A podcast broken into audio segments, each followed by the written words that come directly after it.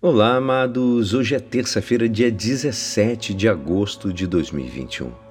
E hoje a nossa igreja nos convida a meditar juntos o Evangelho de São Mateus, capítulo 19, versículos 23 a 30.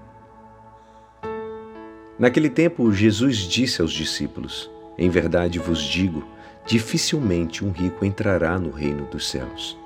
E digo ainda, é mais fácil um camelo entrar pelo buraco de uma agulha do que um rico entrar no reino dos céus.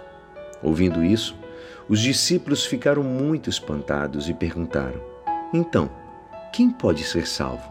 Jesus olhou para eles e disse: Para os homens isso é impossível, mas para Deus tudo é possível. Pedro tomou a palavra e disse a Jesus: Vê, nós deixamos tudo e te seguimos. Não haveremos de receber? Jesus respondeu: Em verdade vos digo, quando o mundo for renovado e o Filho do Homem se sentar no trono de sua glória, também vós, que me seguistes, havereis de sentar-vos em doze tronos para julgar as doze, as doze tribos de Israel. E todo aquele que tiver deixado casas, irmãos, irmãs, pai, mãe, filhos, campos por causa do meu nome, receberá cem vezes mais e terá como herança a vida eterna. Muitos que agora são os primeiros serão os últimos, e muitos que agora são os últimos serão os primeiros. Esta é a palavra da salvação. Amados, o Evangelho começa porque o jovem rico tinha perguntado a Jesus: Mas o que devo fazer de bom para ter a vida eterna? Aquele jovem estava preocupado com uma espiritualidade de obras para assegurar a vida eterna. A resposta de Jesus chamou não para a prática de obras, mas para o seguimento pessoal.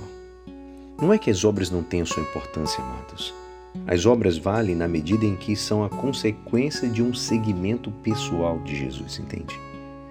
Agimos de uma forma porque seguimos Jesus. A vida eterna é mais do que uma pura observância dos Dez Mandamentos, vai muito mais além disso. Melhor é a própria observância dos mandamentos, deve ser o seguimento de Jesus e não somente o frio cumprimento das leis. Para seguir Jesus, é preciso também se desembaraçar de muitas coisas que podem ser obstáculo e por isso, e é por isso, que Jesus lhe pede que doe os bens aos pobres para segui-lo. Os discípulos se espantam. E não é a primeira vez que eles espantam com a palavra de Jesus. Eles já tinham se escandalizado diante o vínculo indissolúvel do matrimônio. Lembra disso? Então, o que Jesus afirma parece tornar impossível a salvação. Então, quem conseguirá se salvar? Jesus reage ao espanto dos discípulos propondo o dom da pobreza voluntária. Essa pobreza voluntária inclui não somente os bens materiais, casas e campos, aquilo que você tem, mas também os afetos fundamentais de vida, irmãos, irmãs, pai, mãe, filhos. Essa pobreza é o entregar-se perdidamente nas mãos generosas do Pai. É um confiar no cem vezes mais e na herança da vida eterna a ser recebida do Pai. Uma passagem bem famosa, que essa passagem bem famosa que fala sobre é mais fácil um camelo passar por um buraco da agulha do que um rico entrar no reino dos céus. A gente fala assim, é impossível então um rico entrar no reino dos, do reino dos céus. Mas na verdade, esse, esse essa camelo pelo buraco da agulha é o seguinte: existia, existe um, uma como se fosse uma parede, um muro, que são entradas que têm um formato de uma agulha, exatamente um buraco de agulha. É um formato.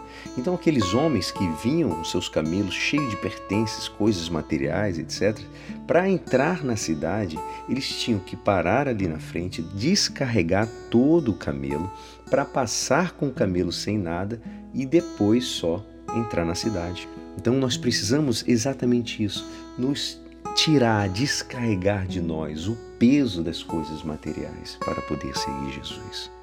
Que possamos hoje, amados, nesse dia de hoje, a gente repensar o que, que a gente leva na nossa vida, que a gente dá tanta importância, mas que nada nos adiantará para um encontro com o Senhor no reino dos céus.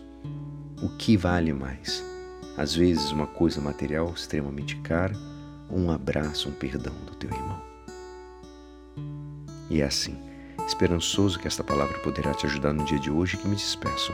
Meu nome é Alisson Castro e até amanhã. Amém.